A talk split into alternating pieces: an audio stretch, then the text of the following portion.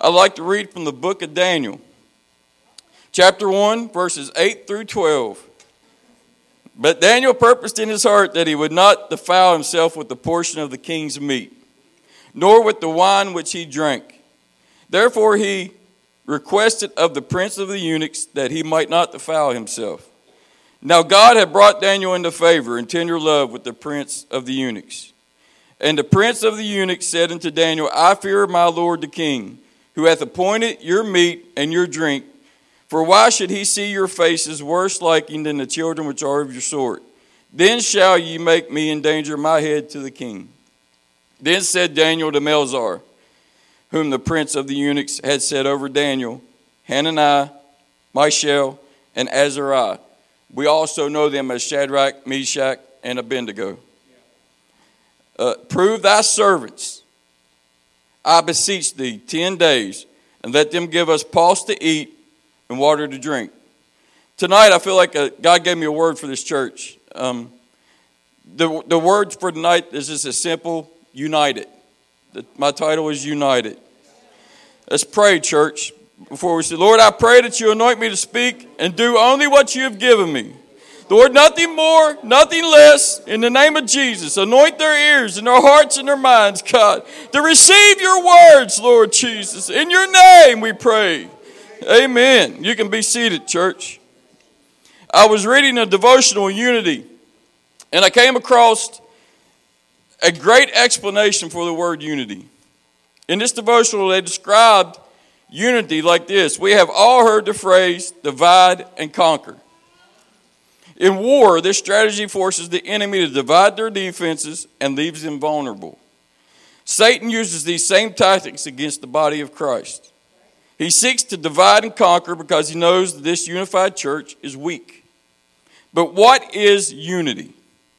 Unfortunately, many think unity means sameness. This is not true.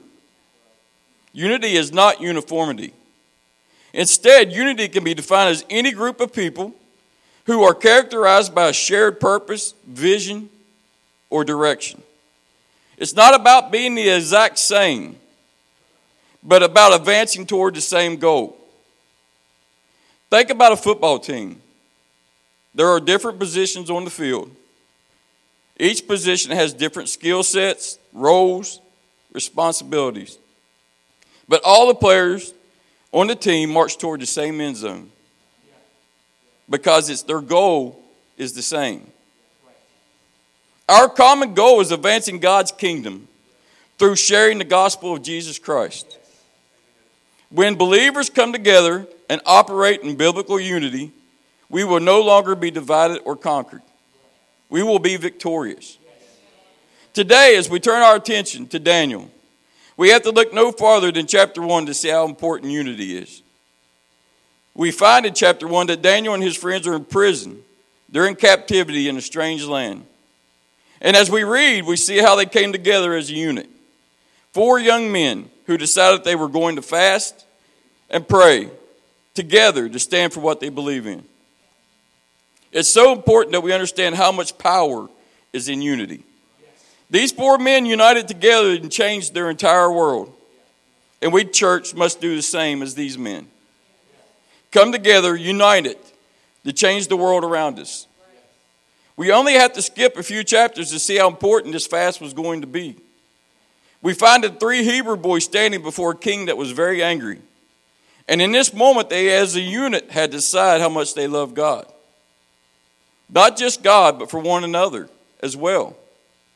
Were, were they going to have each other's backs? One of them could have easily said, Okay, I'll worship your idol.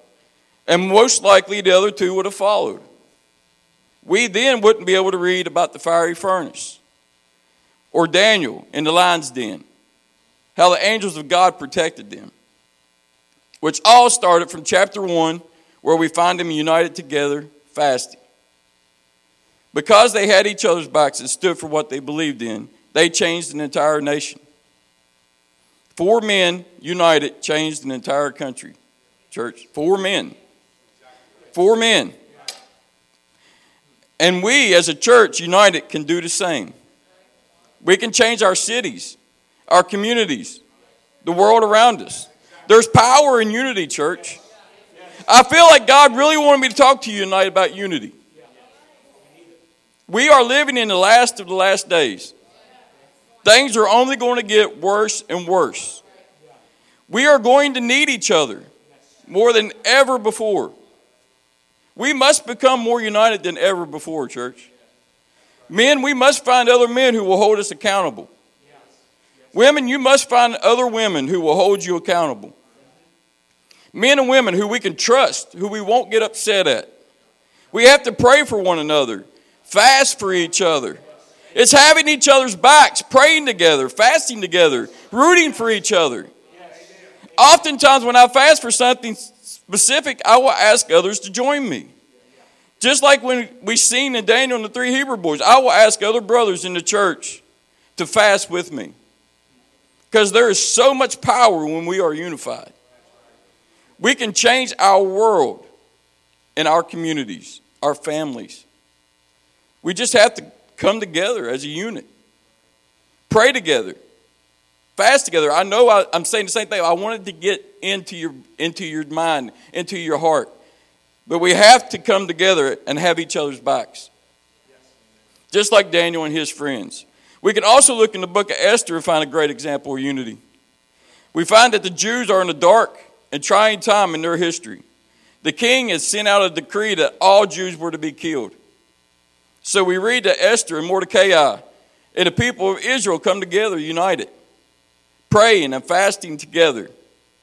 And God honored their unity and sacrifice and changed the heart of the king and saved the lives of his people. What a great example of unity. They were, they were facing certain death. Certain death. And they came together and fasted. God honored it. You know, there is power in unity. There is power in unified prayer. There is power in unified fasting. Look what happened in the revival. The pastor asked us all to fast, pick one day before the revival.